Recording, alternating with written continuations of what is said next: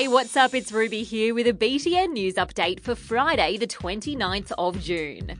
First up, it's the sport that kids like you and me have been dreaming of since we were first introduced to the wizarding world of Harry Potter.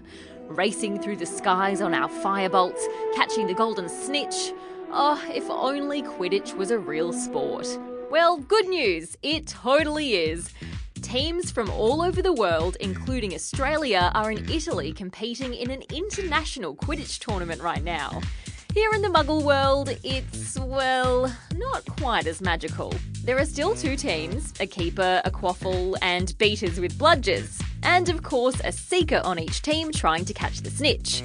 Only none of it's in the air, and the snitch is actually a person with a golden tail. Quidditch is a wonderful game. It's, it's honestly so exciting to watch. As a viewer, so much happening. Honestly, great sport to watch.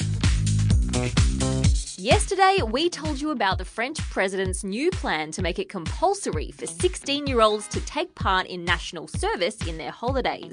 That could be in the armed forces or doing charity work, getting involved in an environmental organisation. It got us wondering what do you guys reckon about the plan?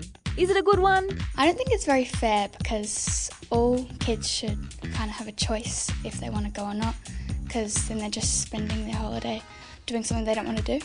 I feel like it's unfair and it should be compulsory because the holiday is when you spend time with your family and when you have a break off all the things you do at school. Not when they're 16 though, because that's that's like an age where they're trying to find their career. I think like maybe like 13 or something.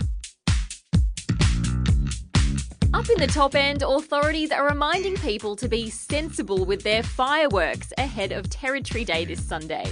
It's the one day of the year people in the NT are allowed to buy fireworks, and they're only allowed to set them off between 6pm and 11pm. Last year, dozens of people got hurt.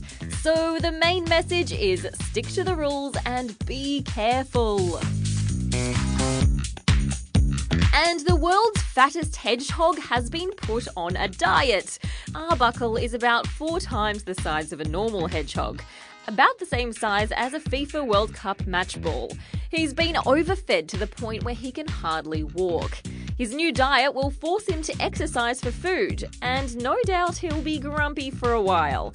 But with any luck, he'll be taut, trim, and toned before too long. And that's all the news I've got for you today, but I'll be back with more tomorrow. See ya!